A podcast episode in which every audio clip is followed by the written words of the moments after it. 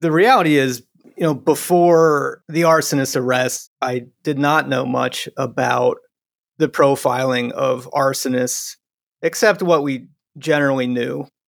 This person may have been lonely, depressed, and felt alienated from people, and that fire setting may be a way to assert some form of power out there in the world. And that is really the extent of what I knew. This is Dave Jamieson, a one time reporter for the Washington City paper in Washington, D.C. Back in 2003, when he was a budding journalist, Jamieson stumbled onto a story a series of fires that would be linked to one of the most prolific and bizarre arsonists in history. I could not really imagine, and I didn't fathom what was actually motivating him, which I later found out. Jamieson was just an intern, working for another reporter who wanted to cover the many fires that were happening around DC. It was one of my first reporting gigs, and I was working for a guy named Erik Wemple who had this idea to just cover fires that were happening around the city. Kind of an oblique way to write about poverty because most of the fires tended to happen in, in poorer neighborhoods. And that summer, they heard about a series of strange arson fires that had perplexed authorities. This arsonist was setting their fires in occupied buildings in the middle of the night. They always seemed to be residential houses. There would be a device placed at a doorway to the house, and this was a jug of some kind, and it would be filled with gasoline. There would be some sort of wick put in it to light, it was really just the vapors at the top of the jug that would burn because gasoline itself doesn't burn, the vapors do. That would slowly burn until the jug itself was compromised enough that the top and the sides gave way. And then the gasoline would pour across the front porch near the doorway, and the fire would spread. And a lot of times, somebody inside that house would wake up to the front of their house burning.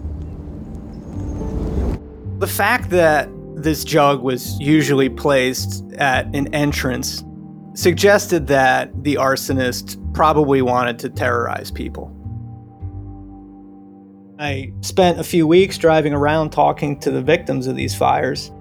There was really nothing obvious connecting them. They were in different neighborhoods, different kinds of houses. These people didn't know one another. It all seemed so random. The victims found it particularly unnerving because they had no idea why they were targeted. Um, they didn't know if this person would come back. People were frightened. The fires were happening frequently. As this kind of unfolded, it became a, a huge story in 2003. It was kind of reminiscent of the DC sniper case in that there was somebody at large terrorizing people, and, and people just didn't know why.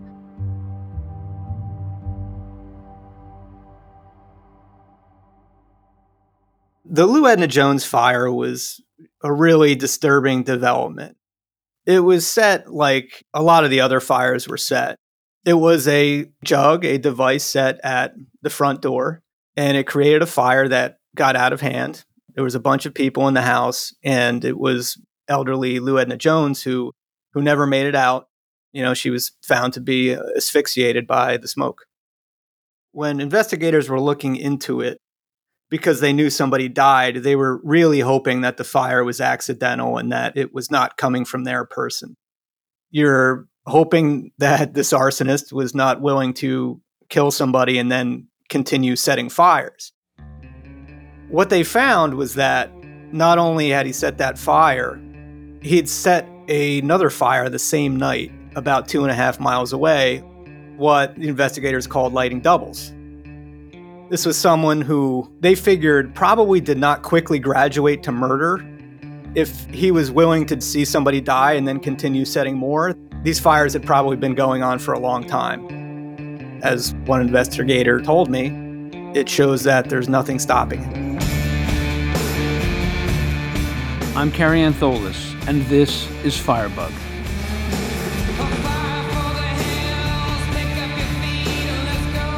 Most serial arsonists have some sense of inadequacy or powerlessness. The guy that just does it, and he would never, never admit that he set that fire.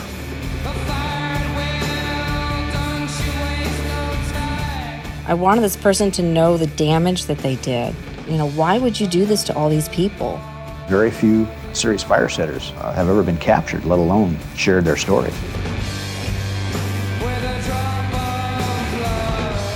I think it's important to analyze these people and understand they hurt people all the way along.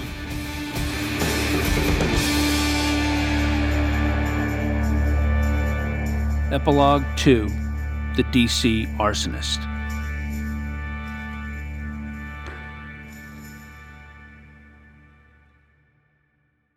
In the summer of 2003, an arsonist was running wild in the streets of Washington, D.C., burning down homes with people inside of them.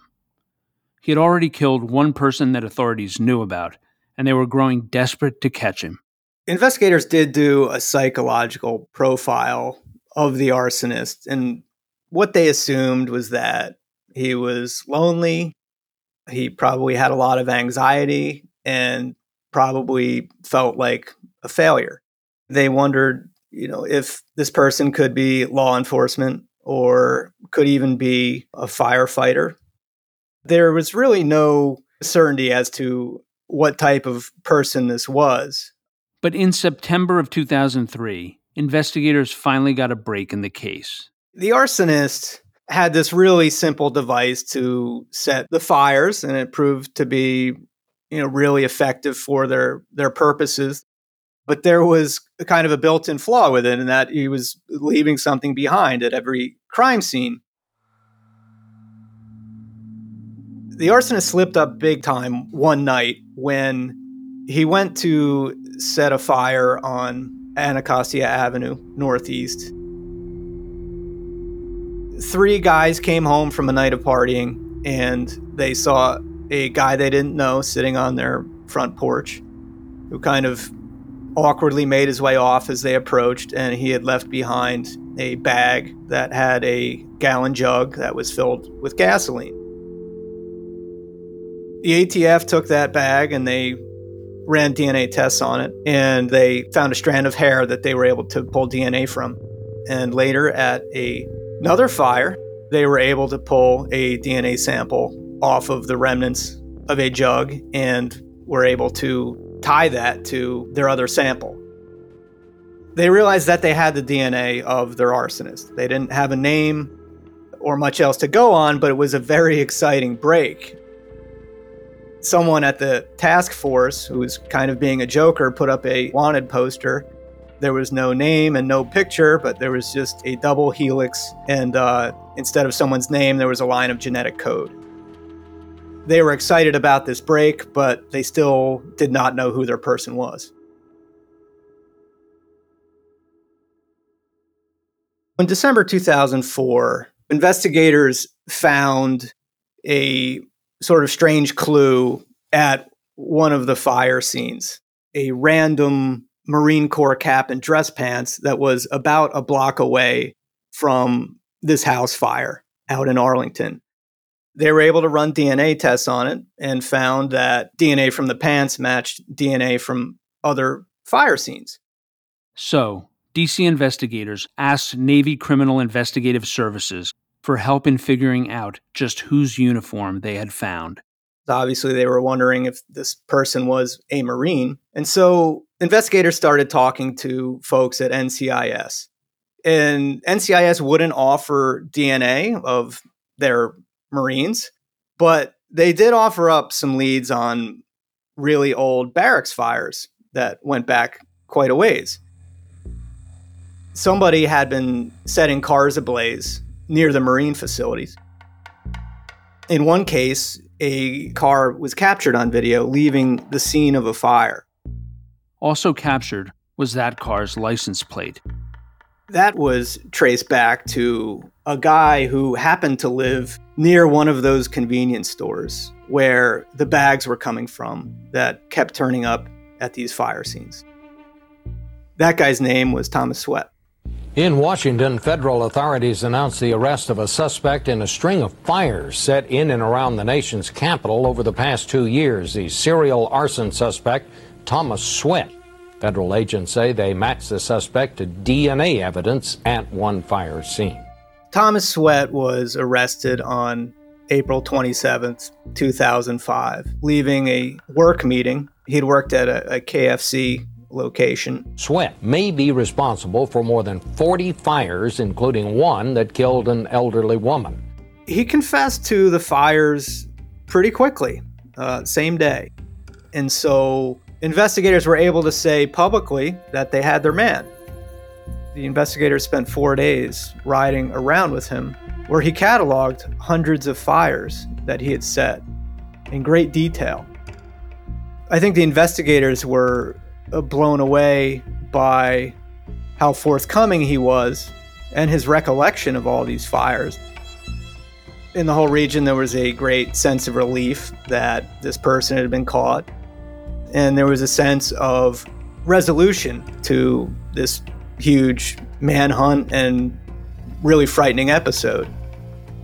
He was convicted, would be serving double life sentence. He went off to prison and the story kind of quickly moved off of the front pages. But we still really did not know why this guy had done what he'd done.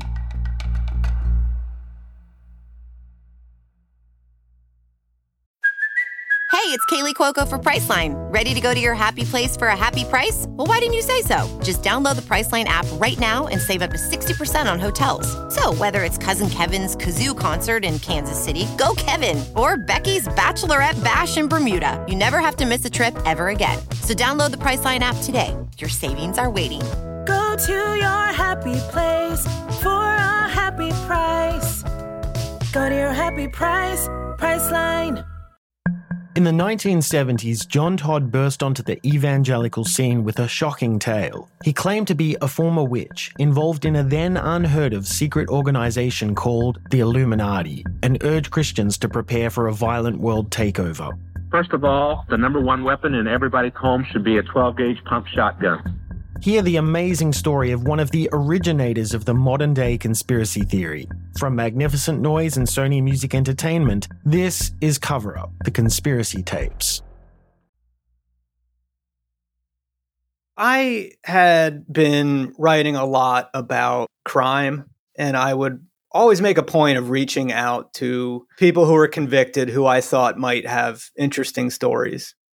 Dave Jamieson was a budding reporter for the Washington City paper when he reported on a strange series of arsons in the D.C. area. The arsonist, Thomas Sweat, was arrested in 2005. Reporters rush out to find out what they can, and there was just so little to know about this guy. But the people who knew him just said kind of the typical things you hear when someone like this is arrested that, you know, that he was a nice guy, maybe a bit of a, a loner. But that wasn't enough for Jamieson. He wanted to know more about Thomas Sweat. You know, people, especially when the dust has settled, they kind of want to explain their side of the story. Tom was sent to the federal prison in Terre Haute, which is, uh, you know, famous facility. It's where, where Timothy McVeigh was put to death. And I just wrote him a simple letter saying, who I was, what I do, and I said that I had reported on a lot of his fires as they were unfolding, and that I really liked writing about fires, and I think that interested him. And so he wrote me back a note. The following are excerpts from Thomas Sweat's letters to Jamieson. Dave, I was pleased to get your letter and hope this could be the beginning of something good. Inmate Tom, number 3879237 after our initial introductions, we started trading more letters. We would talk about his life and his work. I wanted to know what his daily life was like, where he lived. I felt like that was my world. Not a lot of money in the neighborhood, but everybody happy go lucky, if you know what I mean. But that was the good part of Tom that people saw and only knew. When darkness fell, it was the other person living inside of me. Tom had been setting fires going back way before this manhunt started, at least to the early 1980s. And it was that far back that he started to understand that he was like showing two faces to the world. One was this low wage working man who worked as a fry cook. The sad news is that KFC contributed to how my life ended. KFC was very stressful, and I had little time for anything else. Worked very hard, but had a hard time getting ahead and felt like a bit of a failure People always, including family, said you work at a chicken joint. That ain't no real job. And it used to hurt my feelings because it required so much of my time. But then there was this other guy who was lonely and violent and who took over once he clocked out of his job. When coming and leaving the restaurant, I put on a mask to hide the other person, which took over after closing. And this was a person who lived this separate life at night, going out, setting fires, and terrorizing people. He sort of could not reconcile these two sides of himself and felt that tension for years and years to the point where I know it exhausted him by the end of this and that he was ready for it to be over. I still believe in my mind that the Lord God Almighty brought them, the ATF people, to me because it was time for all this to stop. 30 years of fires. It was like, come get me. I'm tired. Jail can't be any worse than the life I've had then, and believe it or not, life is pretty much the same. It's just I'm not free to go wherever I want to. Okay, my thoughts are running wild again, so I'll stop here. I would ask him about his childhood, then he would share with me things about how different he felt as a kid. As a child growing up, I never did the normal thing like learning how to ride a bike, play sports, do boyish things. Instead, I wanted to play house out in the woods making straw houses, pretending to be the lady next door. He told me that he always felt different and that he didn't particularly feel loved. Never felt loved by family. And even now, I say I love them, but it's very hard to feel in my heart. Even during visits, they pretend. It's all the expression on their faces that tells me so. You know, I came to understand that all of these things he was telling me were the explanation of ultimately why he did what he did as an adult. Why did I set the fires when I set them? There were different reasons for most of the fires. It could be because of feeling the need to have power about something or someone. I don't want you driving that car so the fire becomes a weapon to destroy it. Or in case of some house fires, I might like a particular style of a house and wish one day to own it. But it's only a dream. Fire is a tool to destroy, and some house fires also become my fantasy. Of people scrambling to exit windows and sort of feel like they need my help, so I stay and watch. Then I'd masturbate over the fire while driving away from the scene he made clear that there were sexual fantasies wrapped up in all of his fires. In a lot of cases, he set a fire because who lived in that home, who walked in and out of the door.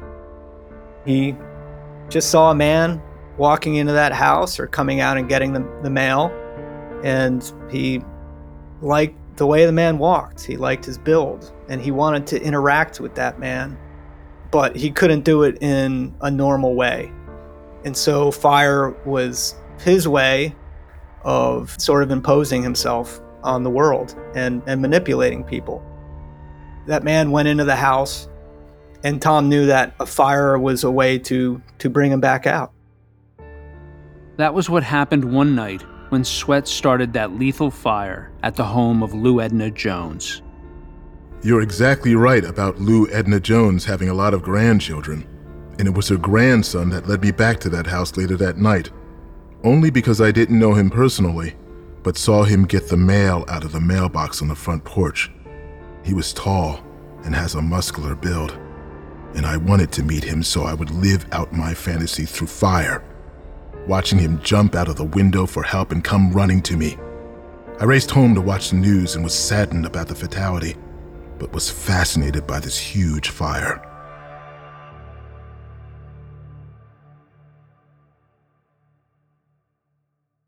Tom knew from a very early age that he was different.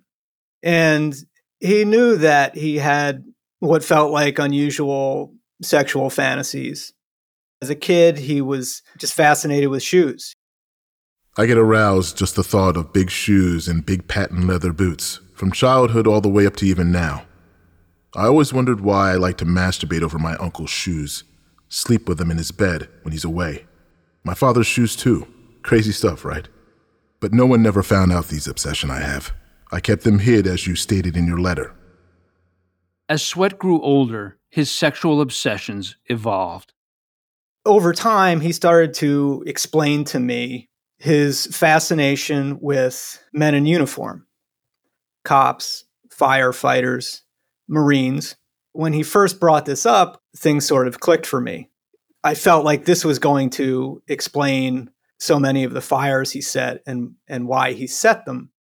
I kind of like the old recruiter station in Silver Springs, Maryland, because in the back of the office was a bathroom window where I could actually see inside the place. Sometimes, a recruiter or recruiters would leave the company cars unlocked at night, and I come back and sit inside and take a lot of stuff papers, ID cards, uniforms.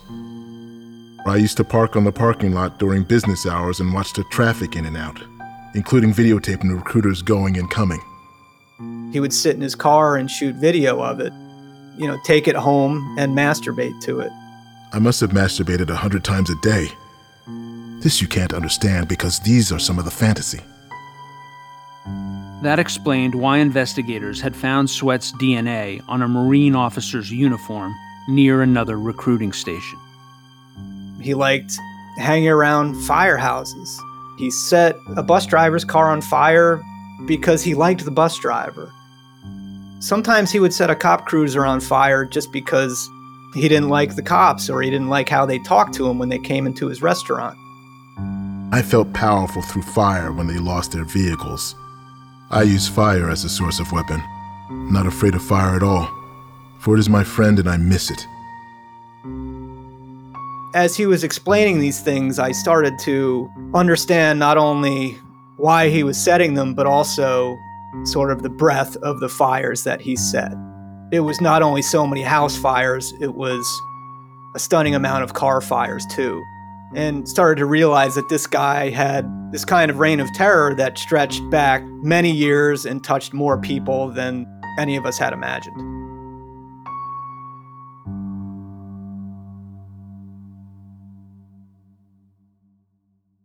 Do you ever wonder how celebrities order food? Like, is Sarah Paulson a Diet Coke or a regular Coke girlie? Some peasant Coke?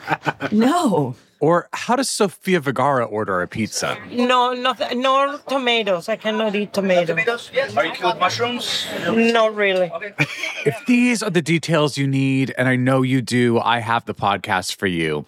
I'm Jesse Tyler Ferguson, and on my podcast, Dinners on Me, I take some notable friends of mine out to dinners in Los Angeles and New York City. Listen wherever you get your podcasts. That thing was delicious. The more Dave Jamieson wrote to serial arsonist Thomas Sweat in prison, the closer they became. Sweat started to write about fires he had never been charged with. During our correspondence, Tom told me about a fire he had set in the early 1980s, what he described as a fatal fire. On the morning he set that fire, it was January 11th, 1985 and it was wintertime. It was a, a, a light snow that night, and Tom was walking home alone after his shift. He walked past a man. They had just sort of a brief hello, and the man just piqued Tom's interest. I wanted to meet him, but that would only happen through fire. So Tom found himself walking home as fast as he could. He threw on some fresh clothes, and headed back to the man's house after filling a jug with gasoline. Put the jug on the front porch and, and set it on fire. The fire predictably created chaos inside the house. It became a massive fire. And Tom watched this fire burn and he saw a man running out onto the porch in his underwear screaming. It took 85 firefighters almost an hour to get that fire under control.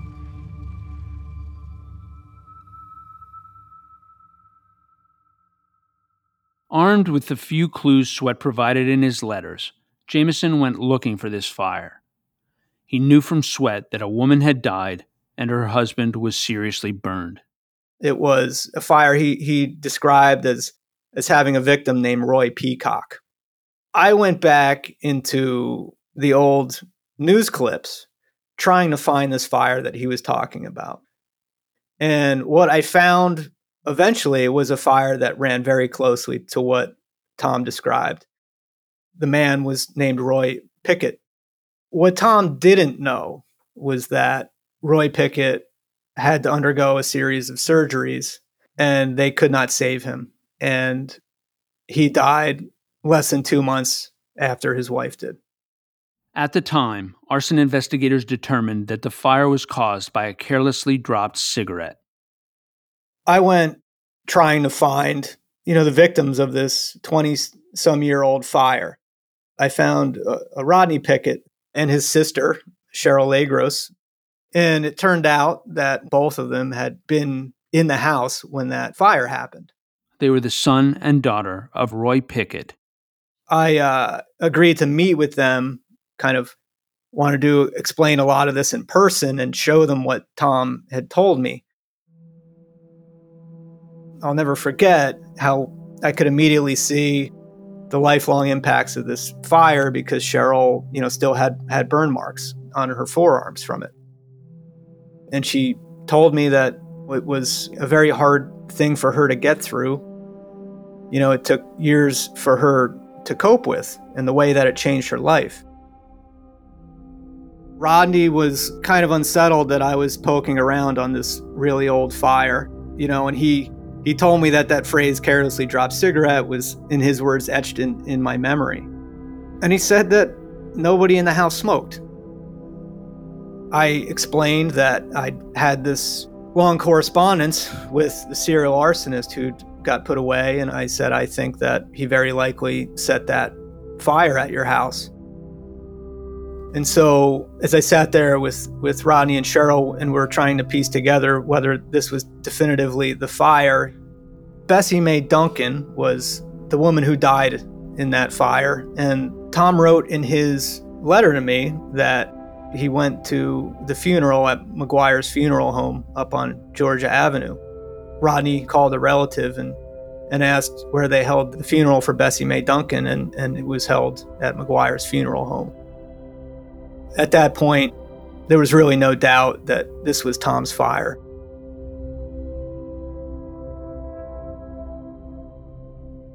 And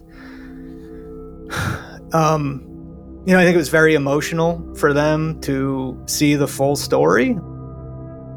Rodney told me at the time he didn't care why Tom did what he did, but he, he took some solace in knowing that he was finally put away.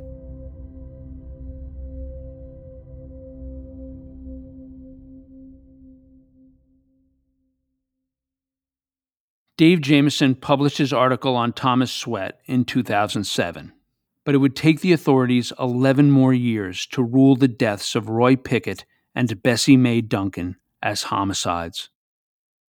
Tom and I had traded some, you know, 50 odd letters to one another over the course of several months. I got one of my letters returned to me by the Bureau of Prisons stating that Thomas Sweat had been placed on restricted correspondence. My letter stopped going through to him. Our correspondence was essentially cut off. What did you learn from your conversations with Sweat? What was the big takeaway for you? Whew. It's a tough one to answer. You know, often there are really simple reasons for why somebody might do horrific things, but what I saw with Tom is that there was really complicated psychological reasons for why he did what he did. You know, I wouldn't want to say I, I sympathize with somebody who set hundreds of fires, and killed several people, and continued to light fires until he was stopped. But, you know, what I came to see was that so much of what Tom did came from a sense of failure and a sense of loneliness. The root of everything he did came out of the sense of powerlessness and his belief that the only way he could impose himself on the world was to light fires. He was someone who never never felt right in this world and fairly or not never really felt loved. Did he have any remorse for what he did? I think Tom did have some remorse for what he did, but not enough remorse to stop what he was doing. He knew in 1985 that he killed somebody, and he did not stop setting fires. I think those victims did stay in his mind, and I think he thought about them, but I think he also viewed them as sort of collateral damage in these fantasies that he had to pursue. No matter how many people would get hurt or even how many people would die, he wasn't able to stop himself. God has been merciful and kind. I want to obey and keep his will, for I am no longer worried about this life, but the life afterwards. This old mortal body will soon be no more, but the soul will go to heaven or hell. I'm glad to know God is a forgiving God, and there is no sin so great he will not forgive. Isn't that a wonderful thought? My sister in Ohio sent pictures of her house I never seen, and her yard is beautiful. She has real grass that looks like carpet, and flowers are really pretty. My mind started to think of evil thing to do in that neighborhood. It's so sad. Those demons are still in me. Dave Jamieson is now a reporter for the Huffington Post. You can read his story about Thomas Sweatt, Letters from an Arsonist, at WashingtonCityPaper.com. This is the final episode of Firebug. We hope you've enjoyed going on this journey with us. If you enjoyed this series, try our other podcast about the relationship between a journalist and a murderer, Morally Indefensible. Firebug is a production of Truth Media in partnership with Sony Music Entertainment. It was created in association with Crime Story Media. This episode of Firebug was produced by Ryan Swikert with help from Michelle Lance and W. Harry Fortuna. Ryan Swikert is our senior producer. Story editing by Mark Smerling. Kary Antholis, that's me, is your host and executive producer. Kevin Shepard and Alessandro Santoro are associate producers. Our archive producer is Brennan Reese. Scott Curtis is our production manager. Voice acting by Martin Fisher. Fact checking by Austin Thompson. Michael Blumenfeld did the mix. Sound design by Michael Blumenfeld and Ryan Swikert. Music by Kenny Kusiak, John Kusiak, and Marmoset. Our title track is Young Men Dead by Black Angels. And I want to leave with one last big thank you to all of you for listening.